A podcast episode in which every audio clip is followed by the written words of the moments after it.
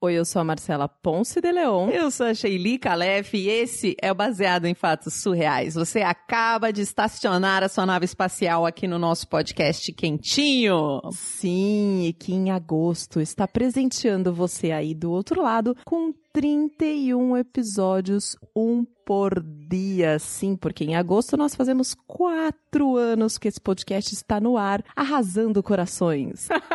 que é esse podcast, gente? Aqui a gente conta uma história surreal. Sua história surreal. Nós contamos as histórias das ouvintes como se tivessem acontecido comigo, com a Marcela ou com uma das nossas convidadas. Então você pode mandar sua história para cá e a gente vai contá-la, mas tem que ser aquela história surreal real, né, Marcela? Onde que manda? bfsurreais@gmail.com. Ela pode vir em texto, ela pode vir em áudio, ela pode vir em vídeo, até em ilustração, se você quiser. Aquela história que você não conta para ninguém, ou só para sua terapeuta, ou só na mesa de bar, ou só o seu diário sabe. Aquela história você manda pra gente, porque aqui a gente garante o anonimato. Ninguém vai saber que essa história aconteceu com você, não é mesmo, Sheili? Exatamente. A não ser que você queira. Você saia dizendo que a história era sua, mas a gente não vai contar. Exato. E se você que está aí no radinho, no futuro, ouvindo esse episódio, ainda não viu essas belas carinhas que estão aqui do outro lado, corre lá no nosso Instagram ou no nosso YouTube para acompanhar os bastidores desta gravação. Sheili? Ou não, mantenha a mágica, porque já teve gente que foi pro nosso Instagram e viu a nossa cara e se decepcionou, vamos ser honestas, porque Sheili, a maioria das pessoas acredita que eu sou oriental. E na Poxa. verdade, eu não vou dizer o que que eu sou, qual é a minha ascendência, vocês vão descobrir, mas muita gente acredita que eu tenho uma ascendência oriental e se decepciona, gente. Às vezes até brinco, falo, meu nome é Li, Sheili. E vamos lá. Se você quiser manter a mágica, conhecer apenas a nossa voz, nem vai. Nem vai. Pode ser que você se decepcione. vamos pro caso? Baseado em fatos surreais. Histórias de mulheres como nós. Compartilhadas com empatia, intimidade e leveza. Onde o assunto é a vida e o detalhe surreal. Bom, essa história que eu vou contar é uma história que não tem fim, né? Na verdade, eu vou contar um pedaço da história porque ela só vai ter fim quando eu ou a minha mãe, quando uma de nós partir dessa para melhor, como dizem, né? Quando uma for para Aruanda, porque enquanto a gente estiver aqui, eu acho que essa história continua nesses termos. Aruanda? Aruanda. Vou falar de Aruanda, Aruanda é o céu. Aruanda é o céu onde ah. vivem os orixás. Aruanda quando você é da Umbanda ou de outras religiões, você fala Aruanda. Então, quando a gente se encontrar lá em Aruanda, talvez termine, mas por enquanto nós estamos nessa saga, eu e minha mãe. Minha mãe sempre foi uma mulher muito controladora. Ela controlava tudo. O que ela uhum. podia, assim. Ela controlava a minha vida, dos meus irmãos, controlava a vida dos pais dela, controlava a vida da irmã, porque ela tinha uma condição financeira boa. Ela nunca foi uma mulher rica, mas ela tinha uma boa condição, trabalhava muito também, era muito dedicada no trabalho. Então, ela usava o dinheiro como uma justificativa dela estar tá manipulando as pessoas. Então ela pegava e, por exemplo, ajudava a irmã dela com cesta básica, com o plano de saúde dos filhos, né? Coisas que tinham um valor financeiro emocional. Uhum. E aí ela controlava elas. Os pais dela, enquanto estavam vivos, também ela dava dinheiro, controlava. E é engraçado que até hoje, se você vai na casa da minha mãe, você tem que seguir os rituais dela. Você vai tomar o café que ela diz que tem que tomar, na hora que ela diz que tem que tomar, o almoço, a janta. Você não tem alternativa de dizer assim, ai, não tô com fome. Ai, não, não quero almoçar hoje. Mesmo adulto, não, não pode. Como você não vai almoçar? Vira uma guerra. Mas não é uma coisa tipo de mãe, assim, de cuidado, né? Normal a mãe querer cuidar? Então, eu pensava que era um pouco de cuidado, mas uma coisa é você cuidar, mas quando você começa a querer controlar a vida de todo mundo que tá ao redor de você, as pessoas começam a se afastar, né? Hum. Então foi o que aconteceu com a minha mãe. As pessoas começaram a dar um jeito de fugir dela, mesmo que ela ajudasse com as coisas. Então as pessoas preferem não ter nenhuma ajuda do que ter que conviver com ela, porque ela sempre disse que quem banca manda. Hum. Eu cresci com a minha mãe dizendo isso. Quem banca manda. Então a irmã dela hoje tá super longe, meus irmãos estão super longe, os pais dela deram um jeito de tentar fugir dela, né? Hoje já são falecidos, mas eles também acabaram se distanciando. E o que aconteceu foi que ela já era um general, mas ela virou um general sem exército. Ah. Ela continua com a mesma postura, mas hoje ela não tem quem mandar, porque todo mundo se afastou, E né? esse negócio de quem banca manda, é tipo, quem tem o dinheiro é que dá as regras, é isso. Exatamente. A minha mãe valoriza muito dinheiro, sempre foi assim. Tanto que eu também queria sair desse jugo dela. Então, o meu sonho era sair de casa. Hum. Toda vez que eu tentava fazer uma coisa mais ousada, ela colocava muito medo em mim. Não vai dar certo, isso não é pra você. E eu ficava com medo e não conseguia sair. Até que passou o tempo, né? Eu saí de casa, me casei. No começo ela até gostava do meu marido, mas há uns cinco anos, mais ou menos, ela começou a ficar muito agressiva comigo. Quantos anos você tem? Eu tenho 45 anos. E, a diferença de idade sua com a sua mãe? A minha mãe tem 65 hoje, eu sou a filha mais velha. Hum. Foi a primeira filha dela. E beleza, pra você ver, né? A gente ainda tem essa relação que às vezes é quando é na adolescência, mas essa relação sim, continua. Sim. Pra mãe, o filho nunca envelhece, né? Sempre vai continuar sendo criança. É muito louco isso. É, mas eu percebo assim que as minhas amigas, quando eu encontro elas, eu sempre tenho uma questão da minha mãe que tá na minha pauta. Hum. Sabe? Eu sempre tenho um problema da minha mãe que eu tô envolvida de alguma forma. E eu já tenho a minha vida, já tenho milhões de coisas. E elas não. Mas é, é muito presente ainda isso. Porque eu sou a pessoa que ficou perto. Todo mundo se afastou, mas eu continuei próxima da minha mãe. Então, tudo que a minha mãe precisa sou eu. Eu não moro na mesma cidade que ela, mas moro relativamente perto. Então, a cada 15 dias, no máximo, eu vejo minha mãe. Uhum. Todos os anos é isso. Mas isso não acontece com os outros filhos, não acontece com os parentes, não acontece com ninguém. A minha mãe é bastante sozinha hoje, né? E, como eu disse, de uns cinco anos pra cá, ela começou a ficar mais agressiva. Não fisicamente, ela nunca me Hum. bateu, ela nunca me agrediu fisicamente, mas verbalmente, ela sempre me agrediu muito. Ela sempre me desqualificou na frente das pessoas, sempre disse que eu não ia dar certo, que eu só fazia escolha ruim. Ela elogiava na frente das pessoas um filho de uma outra pessoa que fez uma faculdade de medicina ou de direito, qualquer coisa que desse dinheiro. Eu fiz duas faculdades. A primeira foi um curso um pouco mais técnico e a segunda foi de arte, porque eu decidi ser artista. Isso é uma coisa pela qual ela não me perdoa de jeito nenhum, né? Meu marido Ah. também é do ramo das artes. E pra ela é uma tristeza. Ela queria que você fosse o quê? Olha, eu acho que eu até poderia ser artista se eu fosse famosa, mas pra ela você ser artista e não Ah, ser tá. famoso não é artista. Entendi. Porque teria que ser famosa para ganhar dinheiro. Entendi. Se você não ganha dinheiro, você não é ninguém. Acho que esse é o top, assim. Exatamente. E ela, quando eu casei, ela até gostava do meu marido, né? Gente, eu sou casada há 20 anos. Quando eu casei, ela gostava do meu marido, achava ele legal e tal, mas com o tempo ela foi ficando muito crica com ele, ao ponto da gente, muitas vezes, eu parar de falar com ela também, tipo, me afastar, voltar. Não é de hoje que a gente fica nessa dinâmica. Por quê? Ela sempre quis que eu fosse uma dona de casa exemplar, que eu cozinhasse. É uma frustração eu não ter aprendido a cozinhar com ela. Eu odeio cozinhar, gente. Eu não tenho habilidade nenhuma, zero em casa. Eu sou péssima dona de casa. E tá tudo bem, Sim, né? eu, eu gosto trabalhar fora, eu gosto da rua, eu gosto do movimento, eu gosto de eventos. Eu tenho um ritmo pra fora mesmo. E o meu marido é o oposto. Ele trabalha em casa. Não só consegue trabalhar de casa, como adora cozinhar. O meu marido é tipo um chefe. Ele faz jantares pra mim, almoço. Ele faz a comida básica, mas ele também me surpreende, sabe? Ele adora cuidar da casa. Então, A dupla perfeita, então, né? sim, por isso que a gente se dá tão bem. Imagina, não tá 20 anos junto por acaso, né? Né? É, A gente se dá bem, a gente se ama, a gente se gosta, a gente se admira. Só que é isso. Quando aperta, porque profissão de artista é uma coisa autônoma. Sim. Quando aperta, eu vou fazer coisas fora e ele continua em casa. Até porque eu que gosto de dirigir, ele não gosta. Ele até sabe dirigir, mas não gosta. A gente, nesse lugar, a gente é muito certinho. Só que ela decidiu, depois de um tempo, a minha mãe, que ele tinha que ter uma carteira A assinada. sua, peraí, peraí. Sua mãe, A minha mãe. decidiu que o seu marido tinha que ter uma carteira assinada. Hum. Exatamente. Hum. Pra você entender o tamanho da- do controle, que não é só aquele carinho de mãe. Uhum. porque o homem quer o provedor, porque ele não valia nada, porque ele tava vivendo às minhas custas.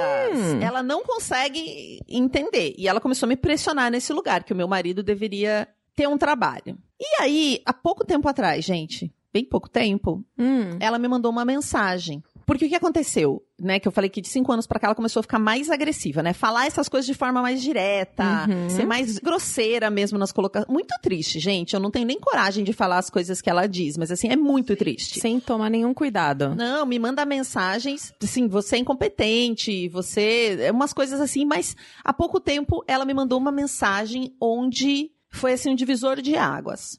Ela disse pra mim que era muito frustrada com a minha profissão, que eu só fazia desgosto pra ela, que o meu casamento era um fracasso, que eu deixava a vida passar e não corria atrás de nada, que eu era acomodada, preguiçosa. Gente, eu com 45 anos na cara, era muita coisa. Ela pegou e falou isso. E aí ela xingou muito meu marido Nossa. Mas que é o meu parceiro da minha vida, imagina. E nós não temos filhos por opção, ele nunca quis, nem eu, então a gente é super acertado nesse lugar também, mas Uhum. isso veio à tona ali na- nas mensagens dela. Enfim, ela foi assim extremamente agressiva. E nessa hora eu não me contive. O demônio subiu na minha garganta. Sabe quando assim você é tomado pela raiva, por tudo? Eu passei a mão no telefone, mas eu falei tanto pra essa mulher, gente. Eu fiquei indignada. Eu falei: o que é que você tem? Por que é que você não me ama?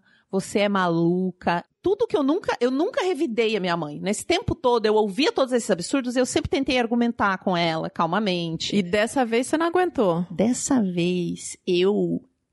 Eu não sei nem. Olha, eu não consigo nem lembrar exatamente tudo que eu disse, de tanta coisa que eu disse, mas eu falei tudo que estava entalado os anos todos. Eu peguei, gritei com ela, xinguei e fiquei assim arrasada. Depois disso, eu fiquei mal, sabe? De ter feito isso. Uhum. Eu não sei mais como lidar. Chegou um momento, liguei pro meu irmão e falei: toma que o filho é teu. Eu tenho cuidado da nossa mãe há tantos anos, eu sou a pessoa presente. Eu falei: agora você vai, pega essa bucha e resolva. Porque a minha mãe precisa de certa assistência, eventualmente ela precisa ir fazer coisas, eu que levo ela. Eu e meu marido, a gente sempre levou ela a fazer tudo o que ela quis. Tipo, ela quer tomar uma cerveja no fim de semana, a gente leva. Ela quer ir comprar não sei o que, precisa ir buscar. Ah. Sim! Ah, vamos levar ela no restaurante pra comer, vamos levar ela num, num lugar lá, numa loja de móveis que ela quer ver não sei o que. Toda a vida, eu e meu marido fizemos isso. Nossa, amiga. Toda vida. Mas eu fiquei com uma dúvida agora, tipo, quando você leva ela pra tomar cerveja, ou quando leva pra f- ver os móveis, ela fica falando essas coisas pra você também ou essas saídas são mais tranquilas? As saídas são mais tranquilas, mas depende do dia. Já aconteceu dela ser grosseira em alguns momentos. Assim, teve um dia que meu marido levantou e saiu. Caramba, Porque ele é mulher. muito da paz. Gente, o meu marido, assim, nunca foi uma pessoa violenta. Ele não aguenta uma situação dessas. Teve um dia que ela foi tão grosseira com ele que ele, não sabendo como reagir, assim, não querendo perder a cabeça, e ele não sabia. Ele, ele ficou tão sem saber o que fazer que ele levantou e saiu caminhando. Então é uma coisa um pouco imprevisível Uhum. mas que se intensificou nos últimos anos. E quando eu falei com essa pessoa, meu irmão, eu vou chamar de essa pessoa, porque é como se não fosse, assim. Ele não tem relação nenhuma comigo também, ele é bem afastado. Hum. Eu disse assim, ó, olha aqui a mensagem que ela me mandou. E ele falou, eu não vou ver essa mensagem. Porque ele não quer ver a mãe que eu tenho. Ele defende ela, sempre defendeu. Toda vez que eu falei alguma coisa, ele defendeu. Mas ele não convive mais com ela. Ele, raramente, gente, raramente. Se eu ir a cada 15 dias vê-la, ele, se ele foi uma no ano, é muito. Ele vai uma por ano. Quando ela quer ver os netos, é ela que tem que ir Uhum. porque ele não vai ver. Só que ela é nossa mãe. Enfim, passei pra ele e ele disse que não, que não queria ver e tal. E eu falei, cara, a gente tem mães diferentes. A sua mãe não é a minha mãe. Hum, como assim? A mãe que eu tenho, que age assim comigo, não age assim com ele. Ela nunca foi assim com ele. São mães diferentes. São, é como se fossem pessoas diferentes. Pra mim, ela é uma mãe. Pra ele, ela é outra mãe. E aí que eu fui pesquisar isso. E é aí que a minha vida começou a mudar recentemente. Eu fui pesquisar filhos, relação pai e filho, porque isso é uma coisa pra mim, eu já trato em terapia há muito tempo, né? Sempre essa questão com a minha mãe. E eu dei de cara com uma matéria de 2017 do Fantástico sobre mães narcisistas, que eu nunca tinha ouvido falar nisso, não sabia o que. Mães narcisistas? Eu também nunca ouvi falar Mães disso. narcisistas. Eu nunca tinha ouvido falar disso. É uma patologia. É um distúrbio de personalidade que algumas mulheres têm e que não vai ser resolvido. O que, que é esse distúrbio? Essa mulher, ela escolhe um dos filhos. Olha, a repórter ia falando. E parecia que ela estava falando de mim. Ela estava descrevendo a minha mãe inteira, Hum, descrevendo a minha relação, descrevendo meu irmão, descrevendo a minha vida. Eu fiquei assim, tipo, sabe quando seu coração fala assim: sou meu eu. Deus, como que eu não sabia disso? Sou eu, é a minha vida ali. E aí explicava que essa mãe narcisista, ela escolhe um filho que eles chamam de filho dourado. Nossa. E tudo pra esse filho é perfeito. Esse é o filho perfeito. Ela vai tratar bem, ela vai ter orgulho, tudo, tudo, tudo com esse filho. E os outros filhos são os filhos que ela vai maltratar. É como se ela não quiser ter tido realmente aqueles filhos. E é um distúrbio, gente. E aí eu comecei a lembrar da minha vida. O meu irmão, como qualquer garoto, jovem, criança, Uhum. adolescente, ele se machucava. Tipo, a minha mãe saía pra trabalhar, a gente ficava em casa. É um pouco mais velha que ele. E aí ele caiu um dia, quebrou o, o joelho. Quebrou assim, né? Tipo, bateu o joelho, quase quebrou. Foi aquele caos. Peguei meu irmão com a vizinha, fomos pro médico. A gente resolvi tudo. Quando ela chegou, eu apanhei. Porque é que eu deixei meu irmão se machucar. Como assim? Toda a vida que meu irmão se machucava, que acontecia qualquer coisa com meu irmão, a responsabilidade era minha. A culpa era minha. Porque é o filho, eu tava prejudicando o filho dourado dela, o super filho dela. Até hoje é assim, gente. Qualquer discussão ele tá certo, ela protege ele completamente, mesmo que ele faça uma coisa imoral, antiética, ele tá correto. E aí eu lembrei que quando os meus pais se separaram, eu tinha uns 12, 13 anos ali, ela levou a gente no cabeleireiro e disse: corta esses dois cabelos bem curto igual, porque eu não vou cuidar de cabelo de menina. E eu chorava e pedia pra minha mãe, por favor, não, mãe, porque eu sofria muito bullying, eu era gordinha, sabe? Então, tipo, a galera já pegava muito no meu Ai, pé na escola. E eu só ficava imaginando, meu Deus, se eu chegar com o cabelo de menino igual do meu irmão, acabou pra mim, né? Tipo, eu já era. E ela fez isso. Eu lembro certinho. E o argumento dela foi: eu não vou cuidar de cabelo de menina. Então ela pegou uma raiva de mim. Só que do momento que eu comecei a entender, eu comecei a estudar, eu encontrei um grupo no Facebook de mães narcisistas. E aí eu comecei a ver e falar, gente, é, é muito mais comum do que eu imaginava. Não é tão comum, mas eu não estou sozinha, tipo, não é uma coisa que só aconteceu comigo. Tem muitas pessoas com quem eu consigo trocar, as pessoas conseguem me entender, porque quando eu falava assim, o meu marido não conseguia entender, ficava também indignadíssimo junto comigo, né? O meu irmão não tava nem aí. É difícil para as outras pessoas da família. O meu pai, eu tenho uma excelente relação com meu pai, né? Eles são separados há muitos anos, mas eu tenho uma excelente relação com meu pai. Ele também não conseguia entender, muito da separação deles também foi por causa dessa postura da minha mãe, de, de ser uma pessoa tão general. Compreensível, né? Sim, não dá nem pra falar nada. Outro dia eu até vi, gente, um filme chamado O Poço, que tinha uma cena que tinha um velho e ele tá tipo num buraco cheio de dinheiro assim. E onde ele tá, ele não tem como usar aquele dinheiro pra nada. E eu olhei aquilo e falei, gente, é a minha mãe. Nossa, que cena forte. É, foi inevitável pensar nela, porque eu fiquei pensando assim, nossa, minha mãe quer tanto guardar dinheiro que às vezes eu não sei, porque parece que, assim, na hora que ela morrer, ela vai querer o quê? Uma colcha de dinheiro? É uma coisa irreal, gente, não tem. E parece que essa mania também é uma coisa de mãe narcisista, né? É que é, seria uma pessoa narcisista, mas aqui no caso é mãe porque ela pega na questão dos filhos. E ela tem essa mania com dinheiro, que é uma coisa que às vezes a gente vê até em pessoas muito idosas, que começam a caducar, mas a minha mãe tem isso agora, assim. E essa é a minha história surreal. Não só eu ter vivido tudo isso, mas quando eu me dei conta agora, e isso de certa forma calma o meu coração, porque eu ficava pensando por que é que ela não me ama. E daí ela ficou de mal comigo, né? Depois daquele pau todo, passei a, a bucha pro meu Uhum. irmão, ficamos de mal. Aí passou um tempo, acho que ela sentiu, porque eu sou a única pessoa da convivência dela, e ela me pediu desculpa. Ah, ela pediu desculpa? Ela me pediu desculpa. Depois de uns dias ela me pediu desculpa. Ela não pede desculpa exatamente, mas ela fala assim, tipo, vamos deixar isso pra lá, né? Ela. Isso também é, uma- é tradicional dela. Ela pede desculpa depois de um tempo, quando ela ultrapassa muito os limites, né? Tá. E, e nenhum de nós sabia que a gente ia chegar nesse momento, né, gente? A gente tá no meio de uma pandemia.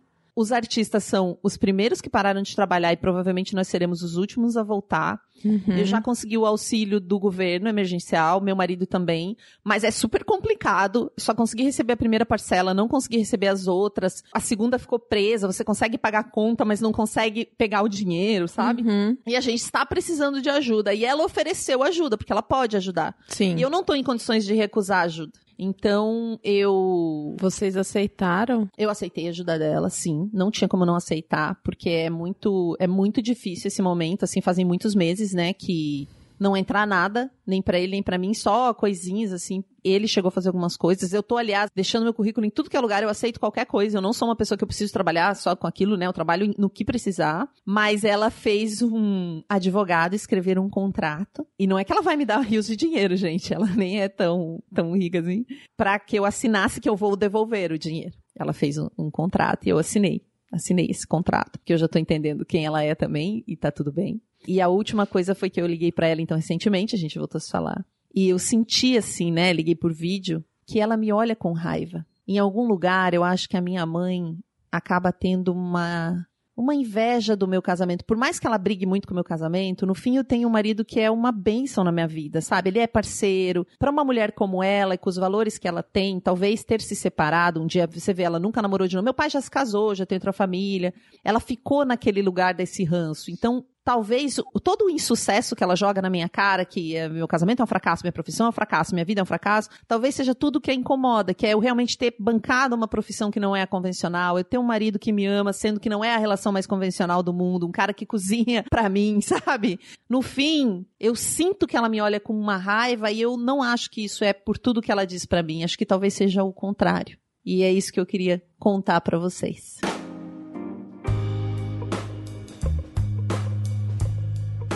Shelly, eu preciso de um momento porque eu fiquei bastante emocionada, porque eu fiquei, eu fiquei pensando, o pai e a mãe são as pessoas mais importantes na nossa vida, assim. E o que eles falam pra gente, o que eles falam da gente, o que eles transparecem, que eles pensam ou sentem, impacta muito na nossa personalidade, na nossa autoconfiança. E nesse lugar, assim, de ouvir de uma mãe, de um pai, que você é um fracassado, que você não vai dar certo. Eu me identifiquei muito com a heroína nesse lugar. Infelizmente, eu cresci com um pai que também falava muitas coisas nesse sentido e eu sei o quanto isso é difícil. Então, eu queria agradecer muito a heroína por ter compartilhado essa história com a gente. Eu queria celebrar com ela que ela finalmente conseguiu elaborar essa situação. Quero celebrar com ela também essa força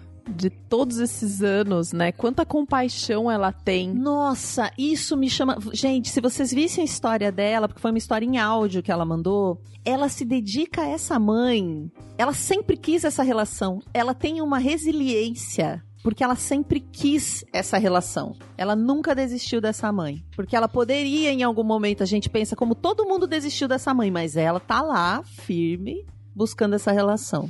Acho que a gente não dá conta de BFS todo dia. A gente fez essa proposta. É a segunda vez que a gente tá chorando em dois dias.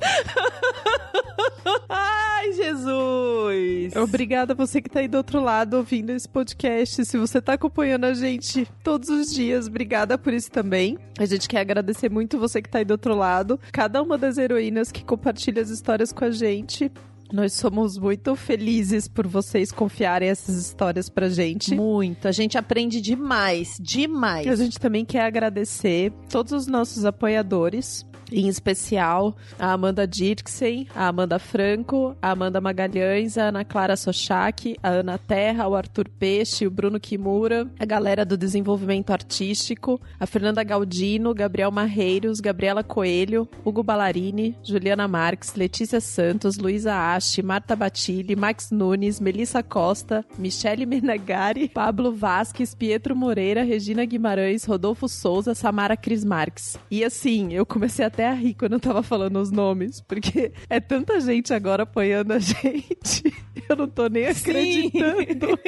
Daqui a pouco, não sei como a gente vai ter que fazer. Acho que a gente vai ter que falar alguns nomes por episódio, né? Porque eu, eu sei que às vezes pode ser um pouco, talvez, cansativo para você, ouvinte, esse momento, mas é que ele é um momento muito, Muito especial. importante. Sem essas pessoas, a gente não consegue mesmo levar essas histórias adiante. Aliás, você pode ser nosso apoiador se quiser. bfsurreais.com.br barra contribua. Nós queremos fazer parcerias com marcas, é uma coisa que se você conhecer alguma marca que tem a ver, se tem marcas que você admira, que tem um propósito parecido com o nosso, de conectar pessoas através de histórias de vida, né? De mostrar que nós somos, que cada mulher é um universo e que a gente não tá sozinha. Por mais que a nossa história seja muito surreal e muito particular, ela sempre encontra conexão com outra pessoa. Nos indiquem, nos recomendem, podem avisar pra gente, a gente entra em contato com a marca também. E amanhã a gente volta com mais um caso surreal. Esse podcast foi editado por Domênica Mendes.